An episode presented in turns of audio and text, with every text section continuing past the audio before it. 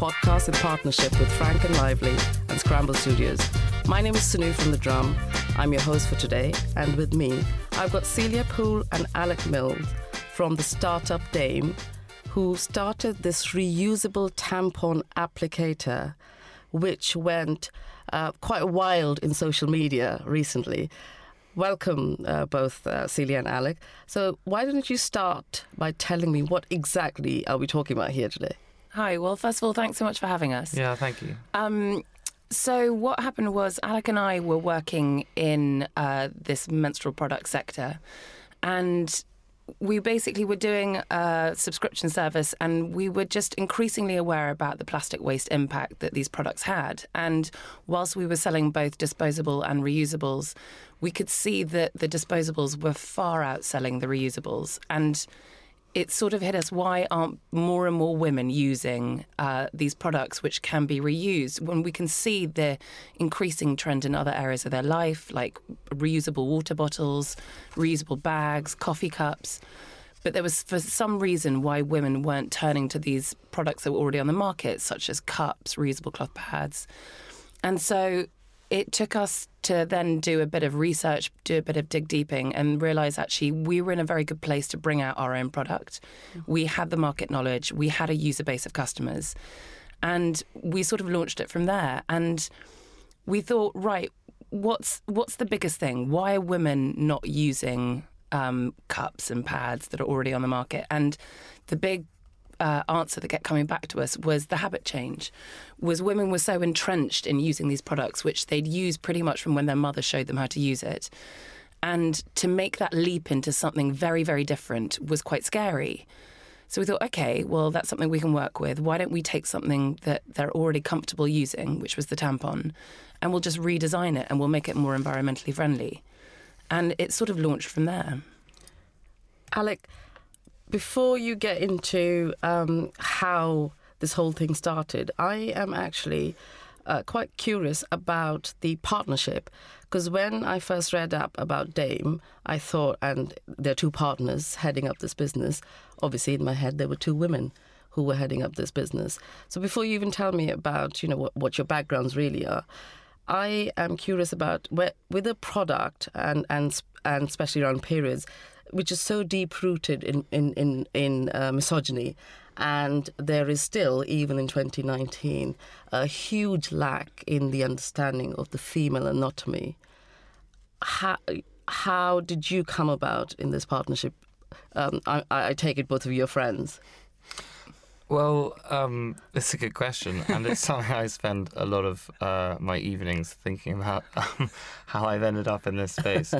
but the reality is, is is well, I guess it comes in two parts. How did Celia and I start working together, and and and how, you know, do I find it working in this industry? Well, um, and I, like all great ideas, um, were discussing how she had failed to remember or didn't remember her tampons, uh, and I said, well, why aren't they delivered in the post? And uh, a few glasses of wine later, we'd had an entire business plan laid out. And we woke up in the morning and you know, got through the hangover and still wanted to th- pursue it as a business. And as Celia touched upon, the more we looked into this industry, the more we realized how flawed it was. Um, there had been major brands who had dominated, you know, monopolized this industry for a long time. And as such, there was very little choice on the market because they were the, the controlling party. True the language that they were using to talk to women um, was incredibly negative and patronizing. Um, whether this was a deliberate campaign of creating fear so people didn't switch products or who knows, but the reality is is that if you're a teenage girl and you see 24 hour discreet protection written on the side of a packet, um, what's that going to say about you and your body and, and, and whether you have you know something to hide?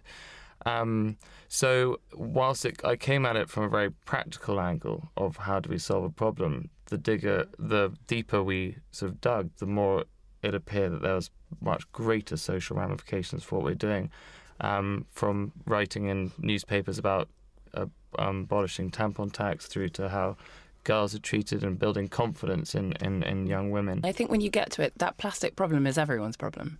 And the visibility that is attached to plastic shopping bags and things like that is not attached to these products. You don't see so many publications talking about it. And it is a mounting problem. You think half the population are female, they get their period every month.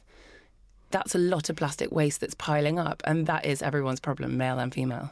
Can I first of all say, uh, Celia, how jealous I am of you actually having someone like Alec when you can actually talk about periods and menstruation? Because if I were to have, I have some great, great uh, male friends. If I were to talk periods or knickers or, or, or God uh, forbid, vaginas, they would just say, uh, I don't know what to say to that. I don't have anything to, to add to that. So, um, you know, I, I, I just wonder, did you have to strong arm him into? No, do you know what? It's his character. He's very, very inquisitive. So literally, Good for you. It, he just wants to know, wants to learn, and so therefore, yeah, I, I've ended up sharing probably a lot more than I would have thought I would share with a business partner. But that just happens, and likewise, my husband as well. You know, constantly has when we had talking to people about this, and sort of friends of mine are like, "Oh, sorry, but I'm just you might not want to listen to this." And he's like, "I've heard it all before. I'm used to listening to this." So it's great because I think having Alec involved means that increasingly we get guys wanting to talk about it, wanting to find out about it, and it opens the conversation up. And that's something that was always really important to us. You know, when you talk about the reusable market, especially uh, talking about periods, that has been growing at quite a huge rate in the last couple of years with um, the menstrual cups, the period pans, the cloth pads, as, as you mentioned, all of that. I just wonder whether there is a place for, for a, a reusable tampon applicator, because you do get tampons which don't have plastic attached to it anyway. Well, I think if we had launched this business five, six years ago, it would have gone under in, in, in, a matter of months because there's had to be a cultural shift before there was a, a product Sure. shift. I don't think 60, well, 60 to 70% of women in the UK use applicators. Um, and that number's equally high in the US. And I think a lot of that is to do with how comfortable women are with touching their blood and their being familiar with their bodies. And this idea of, you know, obviously menstrual cups have been around for a very, very long time, but that's been a, a, a pretty sort of particular niche who have gone after it. Um, and so I think we've kind of come at a time where people are, it's sort of a two staged uh, uh, sort of happening. Um, one, people are getting more comfortable talking about it and more familiar with what their um, with, with their bodies, and two, they're then starting to question uh, what products they're using as a result of that. Getting into this industry, I've realised that each body requires different things. And so, therefore, offering women another choice, those who do use applicator tampons and have to because they either want to or they need to, it's allowing them another choice. And it's great that the um, menstrual pants and the cups and everything like that are increasing in popularity because the more and more people can switch to this new way of thinking, the better. And how do you actually sell this product? Is this through a subscription service? Because you used to have another subscription service before. And how do you, uh, apart from word of mouth, how do you promote your product as well? Well, we've been really lucky. So when we launched this, we launched it on um, Kickstarter. So that gave us a great platform, first of all. And we will continue to sell it um, via our site. So you can come and buy the applicator, which is obviously a one off purchase, and then buy the tampons on subscription if you want to. And as of next week, we'll be launching in Waitrose, Oh, which is amazing. Thank you. It's incredible because it means that it's it's pushing this product into the mainstream and allowing everyone to see it and to get to grips with it, which is essentially what we want. I think our biggest goal is to try and convert as many people away from using plastic, and whether that's through using our products or other reusable products, that's the most important goal.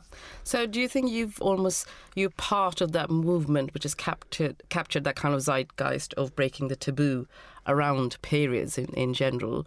Because you mentioned big brands, for instance, uh, one of the biggest brands um, called Bodyform had um, they last year they launched this rather successful campaign called Blood Normal, where for the very first time.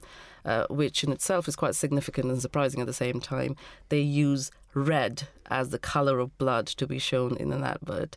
And I just wonder whether, you know, you, you made the point if you'd done it, say, five years ago, then that might have been a, a bigger challenge to actually sell the idea and concept. Do you think, you know, the, the time is just right for you to be in this market, even though it is burgeoning as a market itself? I think from two different angles. From the angle of the body and blood, definitely the the explosion in social media and online journalism means that this topic is really being pushed out into the forefront. And on a separate side from us, from the sustainable side, you know, David Attenborough standing up doing Blue Planet 2 and opening the world's eyes to the plastic problem. That's immensely helped us. And and we thoroughly believe, like Alec said, you know, had we done this earlier, we wouldn't have got such a warm reception to it. And and um, as I said, I really want to know what is your background. Do you come from sustainability? Is it design? What, Definitely not tampons. we weren't like those people who are at school dreaming of being tampon salesmen. No, we, we basically both came from very different avenues. I used to work for an auction house and I was a project manager doing sort of lo- logistics and operations. Okay. Um, and Alec actually used to work in the city and he was a sort of creative soul locked in a desk job, desperate to get out. And and basically came came together and did what sort of every startup person does is thought I can have a go at that and have learnt so much along the way, both from ourselves and actually reaching out and collaborating with incredible freelancers. And and Alec, how has the move been for you? And have you guys started making any money uh, for yourselves? Um, the move, uh, I think, was a little bit of a shock for most of my family, going from a sort of relatively good job um, to becoming a tampon salesman. Um, but uh, I, I mean, there's nothing better than than getting a problem between your teeth and just thinking it through and rethinking and rethinking it and come out with a solution. And you know, from working for two, three years in the subscription business, delivering other people's products, we realised that this whole sector just hadn't been looked at for a very long time. And so not only was there the plastic issue, but there's also the chemicals and the cotton. Uh, there's the language that's on boxes, and also there's just the branding issue. I mean, you know, products being called feminine hygiene products immediately makes people think that you know there's there's an element of dirtiness around um, blood, etc. So I don't really see this necessarily as just working, you know, in period products. I see this as as, as a, a problem and a challenge, and I think that's more enticing than uh, staying at your desk looking at numbers. Um, the the other thing I, I wanted to explore a little is look at the design aspect of a lot of these products, and, and one of the things issues within the, the advertising marketing industry is the issue around diversity. I.e., you do not have enough women, first of all, um, in the creative fields, or at least the ones who are making the, the decisions, and therefore it's it's something that's not addressed by designers as well. So for you to come up with a product that obviously has um, which which has inbuilt the issue of, of plastics and sustainability.